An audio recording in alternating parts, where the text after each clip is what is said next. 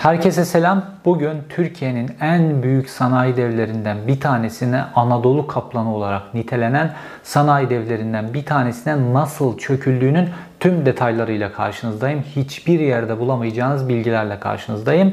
Fakat Tayyip Erdoğan'ın bu sanayi devine çökmeden önce bu sanayi devinin sahiplerini nasıl çağırdığını ve karşılarına nasıl bir fatura koyduğunu bak sizi terörist olarak yargılayacağız karşılığında şu kadar para ve şu mülkleri verirseniz ancak kurtulursunuz diye çökmeden önce nasıl pazarlık yapıldığını tüm detaylarıyla miktarlar, mal varlıkları vesaire bütün detaylarını vererek anlatacağım. Ve bu sanayi devine çökmek için hangi iş adamlarını kullandılar, nasıl katagulliler çevirdiler bunların hepsinin detaylarını anlatacağım. Ve bu sanayi devinin en değerli mülkünü nasıl kendi adamlarından bir tanesinin üzerine geçirdiler yok pahasına 12'de biri fiyatına nasıl bu varlığı verdiler onun detaylarını anlatacağım. Ve ayrıca bu çökme işinde savcılığı, polisi yani devlet mekanizmasını kullandıkları için şeytanın bile aklına gelmeyecek bir planla o, o iş adamının mal varlığına çökerken aynı zamanda devleti de içine soktukları için devletin de 1,5 milyar dolarına nasıl çöktüklerini tüm detaylarıyla anlatacağım. Devleti nasıl zarara soktuklarını da anlatacağım. O iş adamını nasıl mahvettiklerini de anlatacağım. Yine bilgi dolu, yine dop dolu bir video ile karşınızdayım. Hiçbir yerde bulamayacağınız 3,5 milyar dolarlık bir çöküş hikayesinin detaylarıyla karşınızdayım.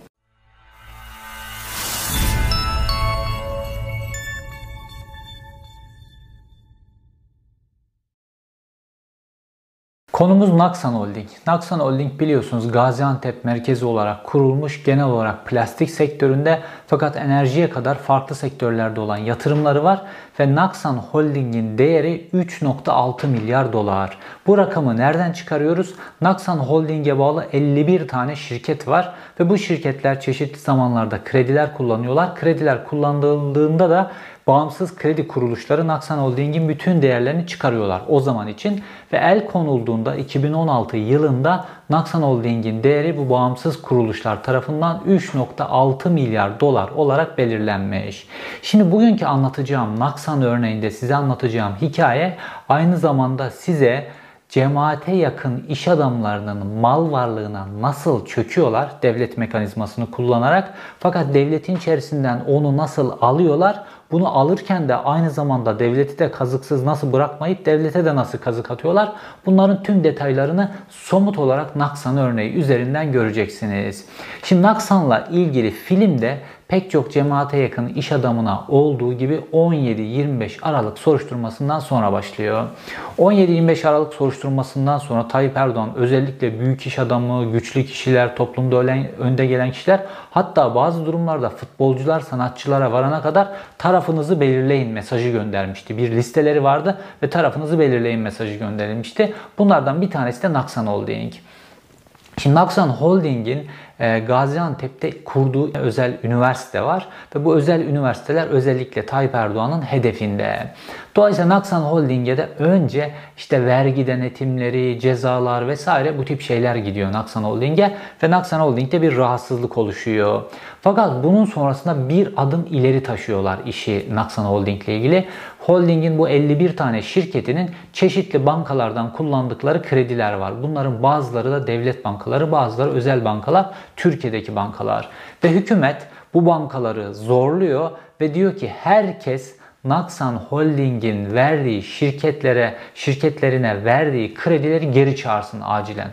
Dolayısıyla Naksan Holding'in bütün şirketleri geri çağrılan kredilerle ilgili bombardımana tabi tutuluyorlar. Mesela bir şirketi 100 milyon dolar kredi almış bir yerden bir yatırım yapmış. Onu taksit taksit ödeyecek. Bir anda bütün krediyi geri çağırıyor banka e, hükümetin talimatıyla. Dolayısıyla Naksan Holding'i bir türbülansın içerisine sokuyorlar. Bir anda krediler geri çağrılınca. Ve Naksan Holding de bunu çözmek istiyor. Dolayısıyla çözüm yeri nerede? Ankara'dan baskı geldiği için Ankara'ya gitmeleri lazım. Ve Tayyip Erdoğan'la bir randevu ayarlanıyor. Randevu ayarlayan kişi de hani bu meşhur beşli çete var ya şu an işte sabah ATV vesaire onların hepsinin verildiği grup emanetçi olduğu grup Kalyoncu grubu ve Kalyoncu grubunun patronuyla birlikte Naksan Holding'in sahibi biliyorsunuz Nakıboğlu ailesi. Nakıboğlu kardeşlerden bir tanesi Kalyoncu Holding'in patronuyla birlikte Tayyip Erdoğan'ın evine gidiyor. Ve Tayyip Erdoğan'ın evine gidince Tayyip Erdoğan doğrudan pazarlık açıyor. Pazarlığın bir tarafında şu var. Sizi terörle mücadele yasaları kapsamında yargılarım. Birçoğunuzu tutuklarım. Mal varlığınızın tamamına terörle mücadele yasaları çerçevesinde el koyarım. Diğer kesesinde ne var? Tayyip Erdoğan ne istiyor? Diyor ki bir Benim tarafıma geçeceksiniz. 2. Bu cezayı size kesmemem için 250 milyon dolar nakit parayı getirip avucuma sayacaksınız. Ayrıca Gaziantep'te kurduğunuz ve yönetimini cemaate verdiğiniz iki tane üniversiteyi de aynı zamanda getirip bana vereceksiniz. İşte kendi yönetimindeki türgev mürgev bir sürü şeyler var ya onlara getirip bağışlayacaklar. Mütevellihiyeti bu tarafa geçecek. 250 milyon dolar artı iki tane üniversite. O üniversiteler de belki 250 milyon dolardan pahalı. Normalde yani 500 milyon dolardan fazla böyle belki 600-700 milyon dolarlık bir fatura koyuyor Naksan Holding'in önüne. Şimdi Tayyip Erdoğan bu sistemi başka iş adamlarına da yaptı. Bazı iş adamlarından mesela İstikbal grubu, İstikbal grubunun karşısına boydakları biliyorsunuz. Onların mal varlıklarının yarısını istedi. Onlar mal varlıklarının yarısını vermeyince işte kardeşleri İstikbal'in sahibi, patronu, yönetim kurulu başkanı filan hepsi 6 yıldır filan cezaevindeler. Ve İstikbal grubun bütün o HES kablo vesaire bütün o mal varlığına el konuldu. Belki 10 milyar dolarlık varlık. Onlara el konuldu. Aynı şekilde Akın İpek mesela. Akın İpek'in de böyle e, bir e, büyük fatura önüne kondu. Fakat Akın İpek bunları hiç görüşmedi bile. Reddetti benim bildiğim kadarıyla. Aslında Akın İpek e, bu kadar yüksek fatura da ödemeyebilirdi. Çünkü onun medyası vardı diğer iş adamlarından farklı olarak. Sadece işte medyasının yöneticilerini görevden alsa ve Tayyip Erdoğan'a de, dese ki efendim siz kimi uygun görürsünüz buranın yönetimi için dese ve onun atayacağı yöneticilerle medyasını emrine verse zaten hiçbir sorun yaşamazdı Akın İpek. Hatta şu an mal varlığına mal katıyor bile olabilirdi. Fakat biz Naksan Holding üzerinden devam edelim. Tabi Naksan Holding şok oluyorlar. 250 milyon dolar artı 2 üniversite ve 250 milyon dolar nakit olarak isteniyor. Bu tip şirketlerden normalde böyle para çıkarmak çok zor ama nasıl olsa Tayyip Erdoğan kapatır onu ee, bir şekilde şirketten para çıkartıldığını zaten e, vergi denetlemenleri şunlar bunlar incelemez. Yeter ki Tayyip Erdoğan'ın cebine girsin ve Tayyip Erdoğan'ın tarafına geçsinler. Tabi Naksa'nın patronları e, o dönem Adalet ve Kalkınma Partisi'nin içerisinde hala böyle vicdanlı bazı böyle kişiler var. Onlarla gidip temas kuruyorlar ve işte ne yapalım diyorlar. Böyle bir fatura çıktı karşılarına görmedikleri bir şey yani. O bir türlü gidip tutuklanacaklar ve bütün mal varlıklarına el konacak. Ve o dönem görüştükleri AK Partililer diyor ki bu 2015 yılında oluyor. 2015 yılında. O dönem görüştüğü AK Partililer diyorlar ki ya işte seçimler geliyor. 7 Haziran seçimlerinde anketlere göre biz tek başına iktidar olamıyoruz. CHP ile bir koalisyon kurulacağı gözüküyor. CHP ile koalisyon kur, kurarsak ülkede demokrasi durumu, hukuk durumu vesaire bunlar düzelir yine. Dolayısıyla seçime kadar bunu bir şekilde erteleyin. Seçime kadar dayanın diyorlar. Ve Naksan Holding de seçime kadar dayanıyor. Ve 7 Haziran seçimlerinde de biliyorsunuz hakikaten Adalet ve Kalkınma Partisi tek başına iktidarı kaybetti. Fakat Tayyip Erdoğan allem etti, kullem etti ve CHP ile koalisyon kurmadı. Sonrasında da işte Güneydoğu'da başlayan operasyonlar, hendek süreçleri, Güneydoğu'da şehirlerin yıkılması vesaire Ondan sonra 1 Kasım'da Tayyip Erdoğan %49'da iktidara geldi. İktidara geldiği andan itibaren Naksan Holding için yeniden alarm çanları başlamaya başlıyor. Ve Naksan Holding'e tekrar vergi denetmenleri, müfettişler, cezalar, kredilerin geri çağrılması üzerine baskı kuruluyor, kuruluyor. Holding bu oluyor. Holding batma noktasına doğru giderken 15 Temmuz Allah'ın lütfu darbe girişimi gerçekleşiyor. Ve 15 Temmuz'un hemen akabinde Naksan Holding'in 3.6 milyar dolarlık bütün o şirket varlıklarına bunların hepsine tedbir kondu. Ve Naksan Holding'in e, bir de patronlarının, ailenin, aile fertlerinin kendi şahısları üzerine mal varlıkları var. Bunların hepsine tamamına da el konuldu. Yani ailenin fertleri dımdızlak ortada bırakıldı. Fakat Esas işte çökme hikayesi bundan sonra başlıyor. Çünkü normal şekilde olabilir. Bir şekilde devlet el koydu diyelim. Hukuk içerisinde mücadele edersiniz, geri alırsınız. Eğer haksız yere devletin elinde tuttuğu dönemde şirket zarar ettiyse bununla ilgili tazminat davası açabilirsiniz. Bunlar hukuk içerisinde normal şekilde yürütülebilir. Fakat bu dediğim gibi hukuk, savcılık vesaire bunların hepsi paravan. Tayyip Erdoğan çökecek esasen oraya. Orası devlete de geçmeyecek. Oraya Tayyip Erdoğan çökecek. Devleti sadece geçici bir emanetçi gibi kullanıyor. Esas Tayyip Erdoğan oradan vurgunu vuracak ve devlete geçtikten sonra da öyle bir mekanizma kuruyorlar ki hem Naksan Holding'i yok pahasına kendisine yakın iş adamlarına peşkeş çekiyorlar hem de aynı zamanda devlete neredeyse 1,5 milyar dolarlık bir fatura çıkacak bir kazık atıyorlar. Yani çifte bir şekilde soyuyorlar. İşte çöküş ve asıl soygun Naksan Holding ile ilgili mahkemeden el koyma ve tedbir kararları çıktıktan sonra başlıyor. TMSF Naksan'a el koyduktan sonra, Naksan Holding'e el koyduktan sonra uzun bir sessizlik dönemi oldu. Zaten bu tip işlerde böyle bir unuttururlar. Kamuoyunun gündeminden çıkarırlar. Ondan sonra götürürler esasen malı.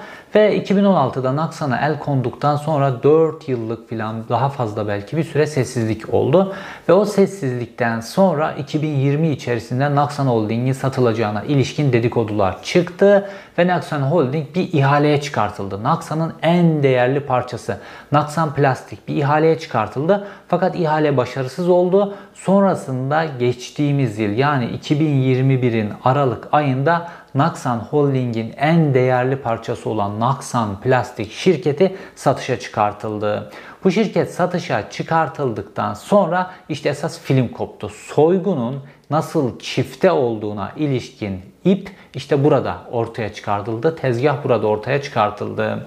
Şimdi Naksan Holding'in sahipleri, esas sahipleri Nakıboğlu ailesi bu satış ilanı üzerine TMSF'ye başvuruda bulunuyorlar. Diyorlar ki bu Naksan Plastik yani bizim şirketimiz bizim başka bir şirketimiz için kefil durumunda. O da Adalurya Enerji dedikleri enerji firması. Bu yeni kurulan bir e, firma, yeni yatırım yapan, büyük yatırım yapan bir firma ve Eskişehir'de değeri 1 milyar dolar olan bir elektrik santrali inşa etmek üzere Adalurya Enerji ve bununla ilgili krediler kullanmış. Türkiye'deki bankalardan da kredi kullanmamış. Çekoslovakya'da bir Çek bankasından kredi kullanmış. Ne kadar?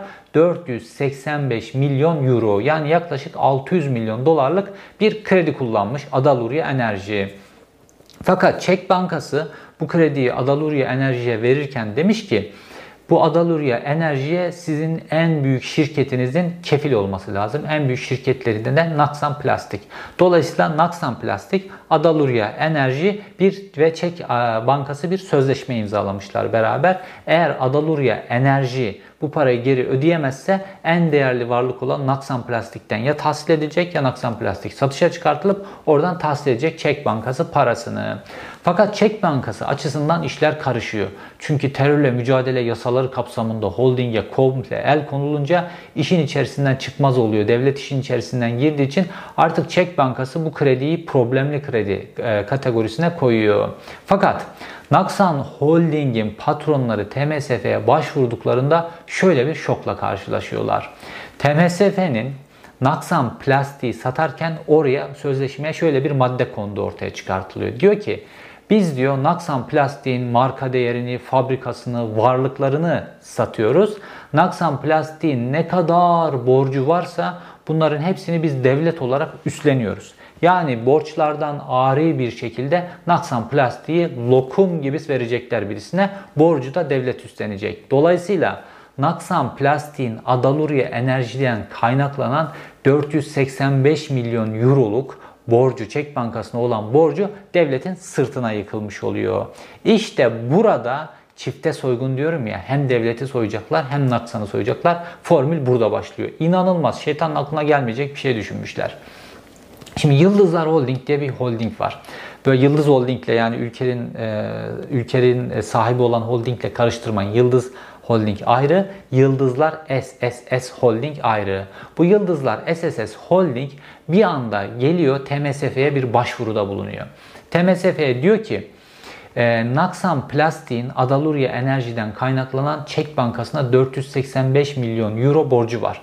Diyor ki ben eğer gidersem Çek Bankası'ndan bu borcu devralırsam bunu onay verir misiniz diyor TMSF'ye. Yani Naksan'ın fiilen sahibi durumundaki şu anki kuruluşa. TMSF de hemen cevap yazıyor. Diyor ki olur veririz diyor Yıldızlar Holding'e. Birazdan Yıldızlar Holding'in kim olduğunu anlatacağım size. Ve Yıldızlar Holding gidiyor Çek Bankası'nın karşısına oturuyor. Diyor ki bak diyor bu kredi, bu kredi artık problemli. Devlet el koymuş, terörle mücadele yasası işin içerisine girmiş vesaire. Sizin bunu devletten tahsil etmeniz, bu ceza, bu yargılamaların bitmesi 10 yıl sürer filan. Bu kredisin için sorumlu. Ben size 70 milyon euro vereyim siz bu krediyi bana devredin diyor. Temlik etmek deniyor buna. Bu e, bankalar sisteminde çok olan bir şey. Bankalar e, problemli kredilerini böyle satışa çıkartırlar.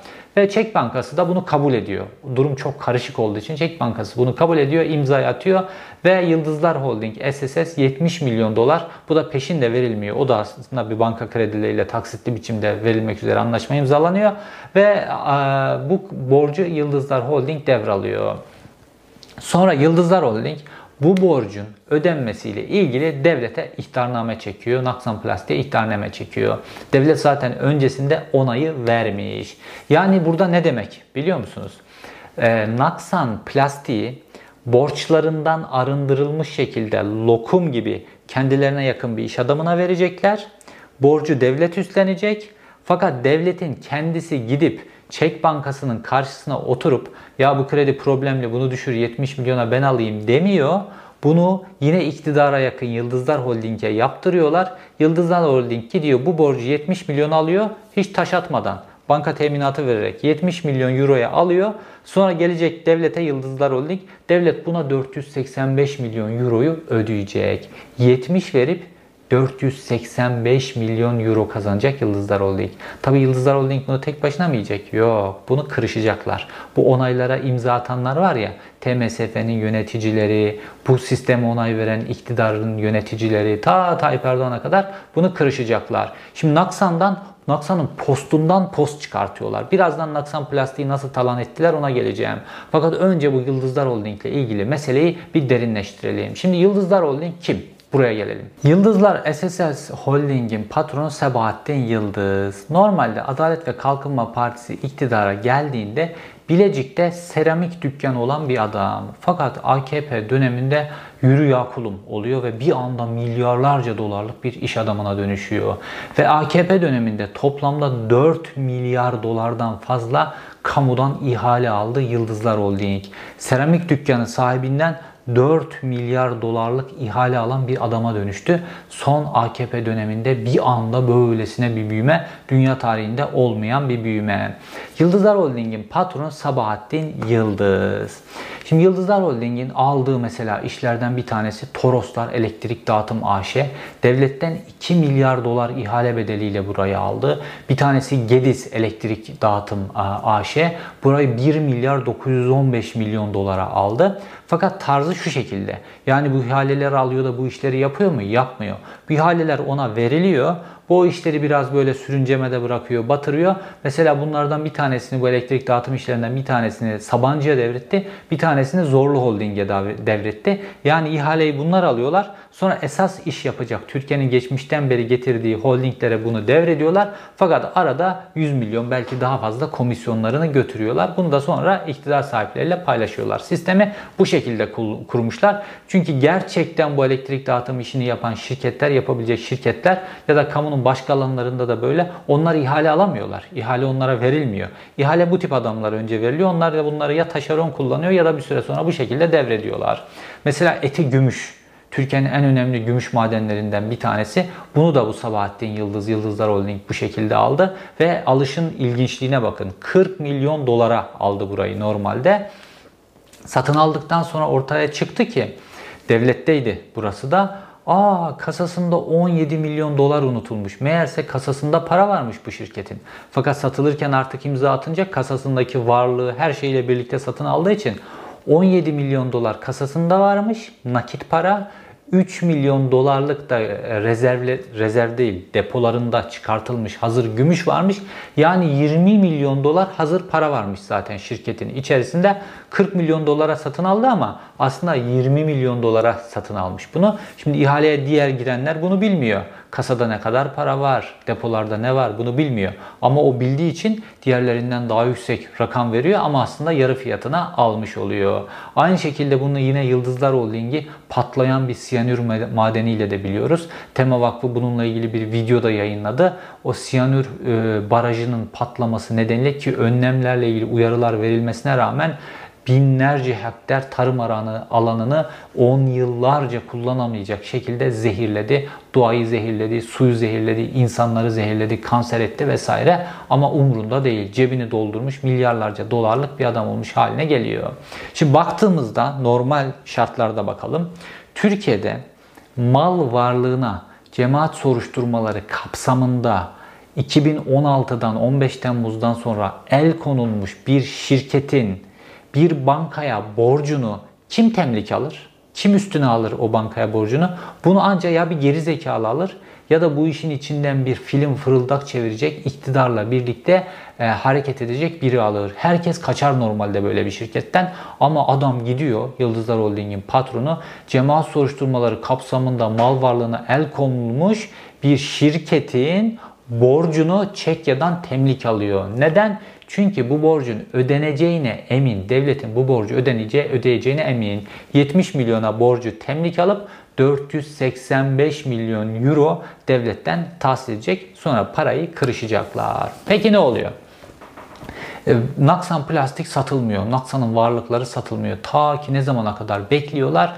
İşte bu temlikle ilgili TMSF onay verdikten sonra, Çek Bankası onay verdikten sonra ve bunun ödenmesiyle ilgili bütün ihtarlar çekildikten sonra iş tamamen halledildikten sonra yani oradaki o 485'i cebe indirmekle ilgili mesele halledildikten, devleti oradan o şekilde soymakla ilgili mesele halledildikten sonra hemen Naksan Plastik satışa çıkıyor. İşte Naksan Plastik'in satışa çıkmasında da ayrı ve çok büyük bir soygun var. Normalde Naksan plastiğin böyle uzun süre ya da Naksan onun benzeri böyle el konulan malların bir süre satılmayacağı düşünüyordu. Çünkü ekonomik krizin ortasındayız. Ekonomik krizin ortasında yeterli değerinden gitmez, alıcı bulunamaz vesaire diye. Fakat TMSF bir anda açıklama yaptı ve Naksan Holding'in en değerli parçası Naksan plastiği borçlarından arındırılmış şekilde bütün borçlarını devlet üstlenmiş şekilde satışa çıkaracaklarını duyurdu.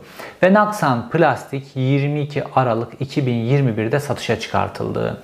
Satıştan hemen önce aniden TMSF tekrar bir açıklama yaptı ve dedi ki biz Naksan Plastik'in satışını 4 Ocak 2022'ye erteliyoruz.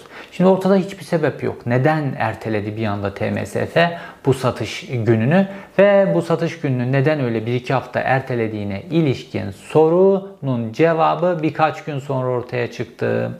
Şimdi 22 Aralık'ta ihaleye çıkılacak denmiş. 4 Ocağı ertelenmiş. Bu ikisinin ortasında ne oluyor biliyor musunuz?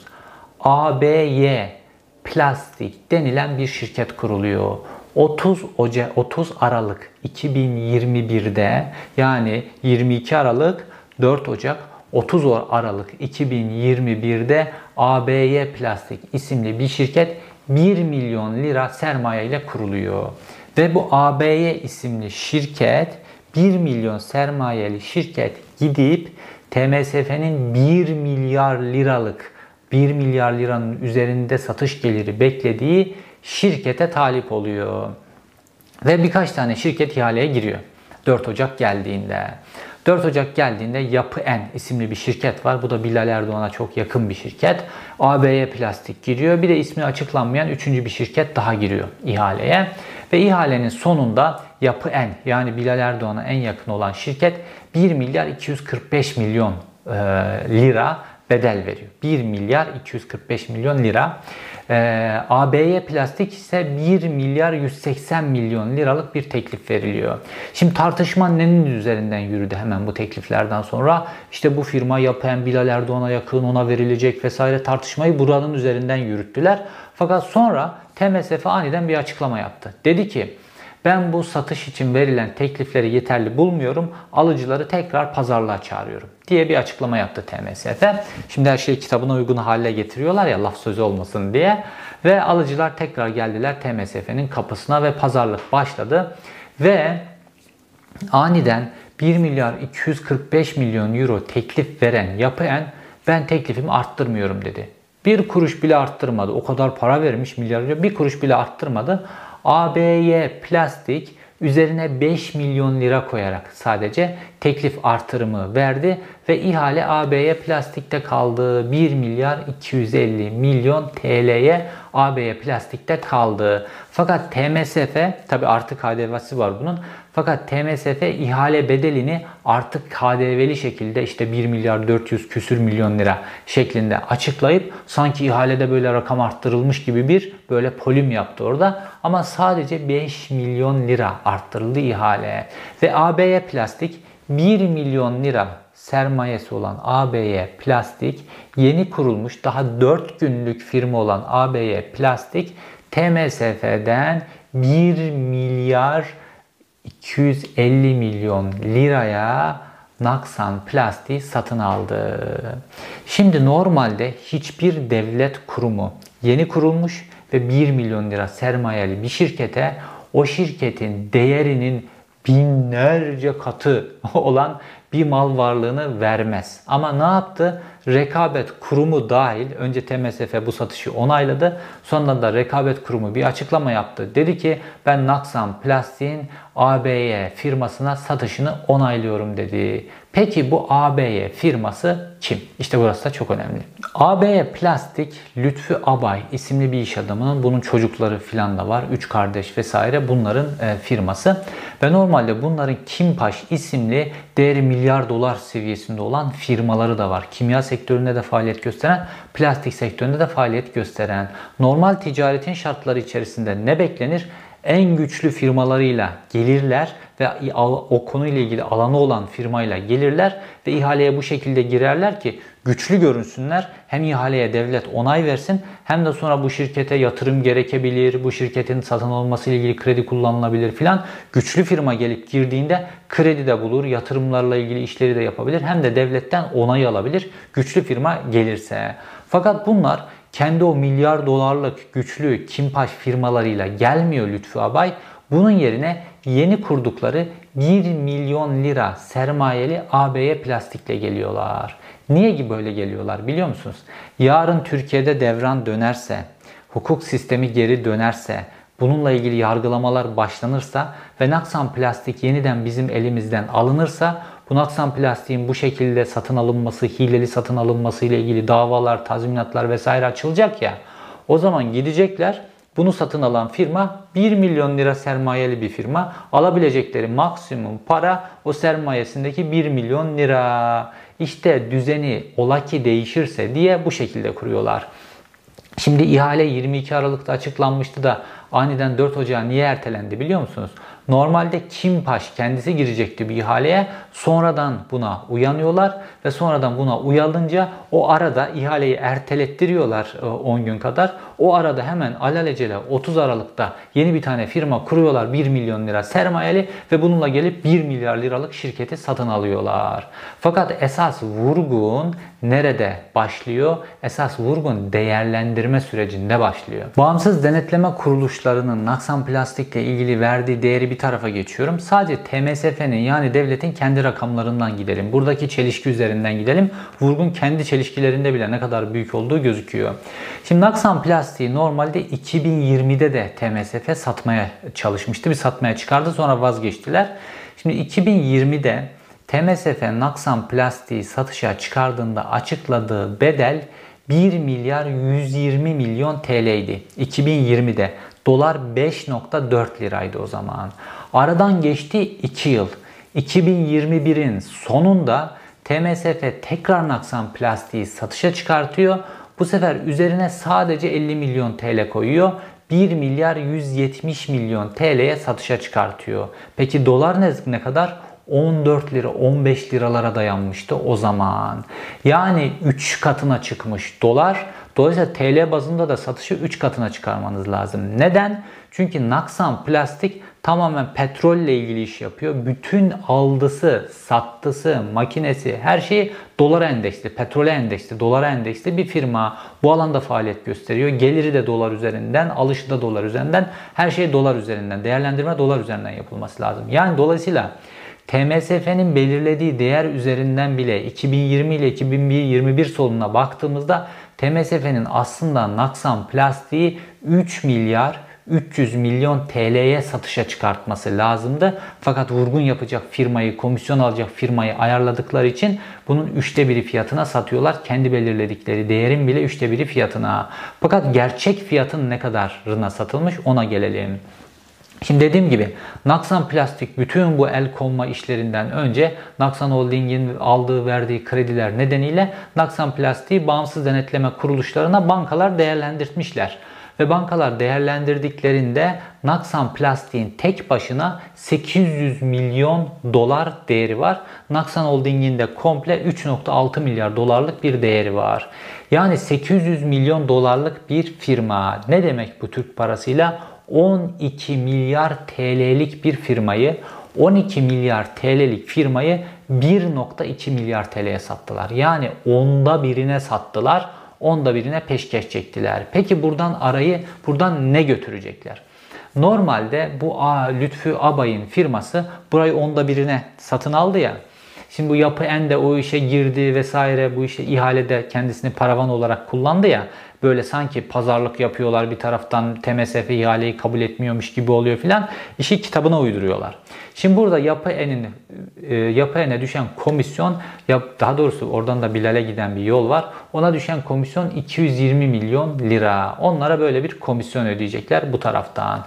Diğer taraftan bu borçları devlet üstlendi ya o borçları da 70 milyona temlik aldı. 70 milyona temlik aldı Yıldızlar Holding. Oradan 485 milyon euro ödeyecekler oradan. Aradaki fark Bunda devlet ödeyecek. Devlete kitliyorlar. Normalde Naksan plastiği aldısıyla verdisiyle borcuyla satmaları lazım. Böyle yapmıyorlar. Yani baktığımızda bütün bu toplamlar, alınan komisyonlar, devletin ödeyeceği zarar onların hepsine baktığımızda devlet sonuçta 485 milyon euro 600 milyon dolara yakın bir para ediyor normalde. Bunların hepsine baktığımızda devletin 1,5 milyarlık bir burada kaybı var. Devlete 1,5 milyarlık kazık sokuyorlar bir taraftan. Diğer taraftan da Türkiye'nin en büyük sanayi devlerini Gaziantep ki Gaziantep sanayisi dediğimizde Nakıboğlu ailesidir. Gaziantep organize sanayi bölgesinin kurulması, Gaziantep'te sanayinin kök tutması vesaire Bunların hepsinin temelinde Nakıboğlu ailesi vardır. Organize sanayi bölgesinde çok uzun süre Nakıboğlu ailesi yürüttü. Hani Anadolu kaplanları falan diyorlar ya bu İslamcılar. Anadolu kaplanının hası adam aslına bakarsanız.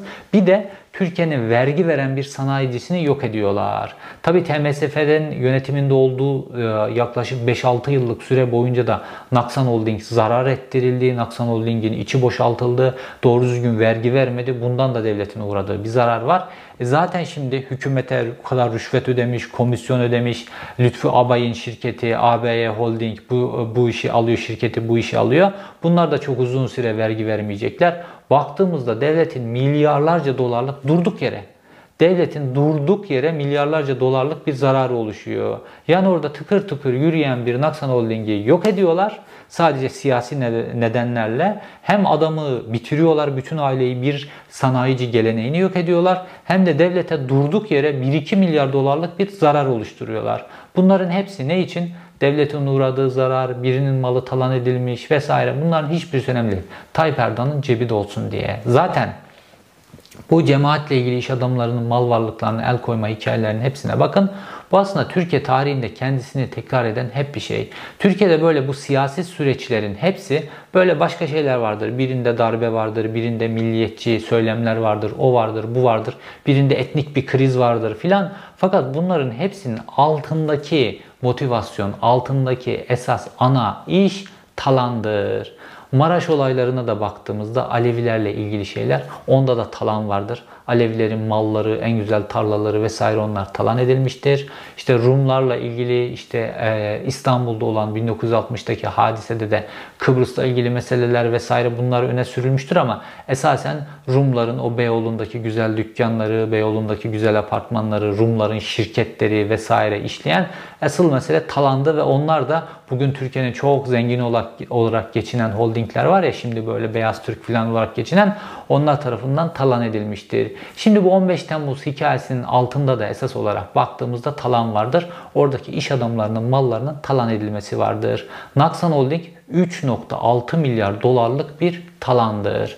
Bunun gibi Boydaklar ailesi de böyle büyük bir, Naksan'dan da daha büyük bir talandır.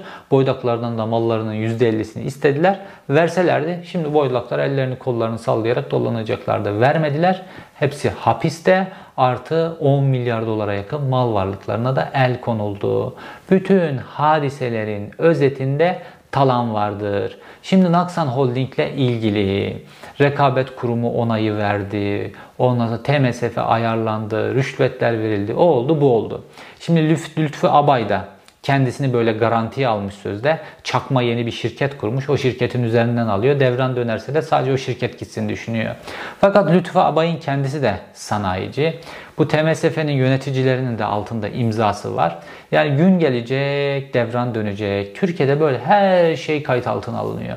Hatta bir sonraki videoda devletin 15 Temmuz'dan sonra bile bir olayı nasıl kayıt altına aldığını, sonra olayın defterini nasıl dürdüğünü, Türkiye devletinin en önemli özelliği nedir biliyor musunuz? Hep bir şeylere yol verir çeşitli dönemlerde siyasi nedenlerle filan. Fakat burada enteresan bir devlet geleneği vardır. Her şey kayıt tutulur. Bir de bir yerde değil 50 yerde kayıt tutulur.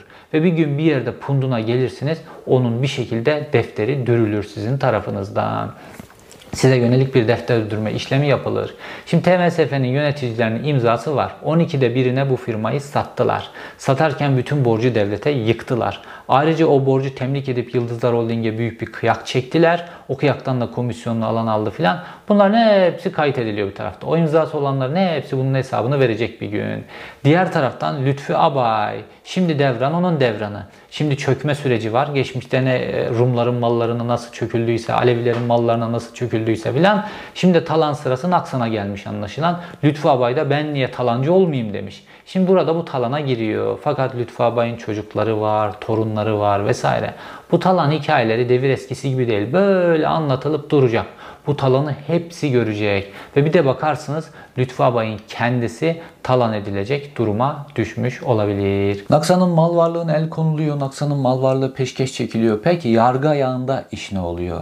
Şimdi yargı ayağındaki mesele Yargıtay Cumhuriyet Başsavcılığına yani Yargıtay'a giriyor. İlk derece mahkemelerindeki konu bitiyor ve Yargıtay Cumhuriyet Başsavcılığı Naksan'la ilgili dosyayı inceliyor. Ve diyor ki Yargıtay Cumhuriyet Başsavcılığı Ekim 2019 tarihli mütalasında diyor ki bu adamların bu mal varlıklarını suç ya da terör faaliyetinden elde ettiklerine ilişkin bir delil yok. Ayrıca bu adamların mal varlıklarıyla suç ya da terör faaliyetine destek olduklarına ilişkin de delil yok bu dosyada. Dolayısıyla bu dosyadaki müsaade kararının bozulmasına diye Yargıtay Cumhuriyet Başsavcılığı mütalaa veriyor. Şimdi daha sonra yani diyor ki Yargıtay bu adamlara ilişkin yani iddia ettiğiniz suç ve bu suça ilişkin e, tesis ettiğiniz mal varlığını el koyma kararına ilişkin delil yok. Dolayısıyla bunu bozulması, bozulmasını istiyor Yargıtay Cumhuriyet Başsavcılığı ve bunu Yargıtay'a Yargıtay'a sunuyor. Bununla ilgili Yargıtay'dan bir karar çıkması lazım. Fakat e, TMSF Yargıtay üzerine baskı kuruyor ve o tarihten beri Yargıtay'dan bu kararı çıkarttırmıyorlar. Neden? Çünkü önce bu el koydukları mal varlıklarını yandaş iş adamlarına satmalı, onlara devretmeli, bunlarla ilgili sözleşmeler imzalanmalı, bu sözleşmeler rekabet kurumundan onay almalı. Ondan sonra Yargıtay'dan ne karar çıkarsa çıksın. Yargıtay bu adamları suçsuz bulsun, beraat etsin, mal varlıklarının geri verilmesiyle ilgili karar versin vesaire. Mal varlıkları artık satılmış olacağı için ne olacak? Bu insanlar Nakıboğlu ailesi gidip devlet aleyhine tazminat davası açacaklar. Önemli değil. Devlet tazminatını öder. Kendi ceplerinden çıkmıyor ki. Yeter ki kendileri o göz koydukları sanayi tesisleri, fabrikalar var ya kendilerinin bir türlü yapamadıkları sanayi tesisleri, fabrikalar yeter ki onları kendilerinin üzerine geçsin, kendilerine yakın iş adamlarının üzerine geçsin. Ondan sonra devlet tazminat ödemiş, onu yapmış, bunu yapmış hiç önemli değil. Yargıtay Cumhuriyet Başsavcılığı bu devirde bu AKP yargısında diyor ki ya bu dosyanın içerisinde iddia ettiğiniz suçlarla ilgili delil yok. Delilsiz adamların mal varlığını el koymuşsunuz diyor. Ha bulursanız delil bununla suç örgütünü e, finanse etmişler ya da bu paraları suç faaliyetinden elde etmişler. Buna ilişkin bir delil bulursanız diyor bu dava yeniden başlamalı ilk derece mahkemesinden diyor. Ama hiçbir faaliyet yok. Tek amaç acil bitimde bütün bu fabrikaları, mal varlıklarını kendilerine yakın iş adamlarının üzerine geçirmek hak, hukuk, yargı filan umurlarında değil. İzlediğiniz için teşekkür ederim. Yine önemli bir video ile karşınızda olduğunu düşün, olduğunuzu, olduğumu düşünüyorum. Bir sonraki videoda görüşmek üzere.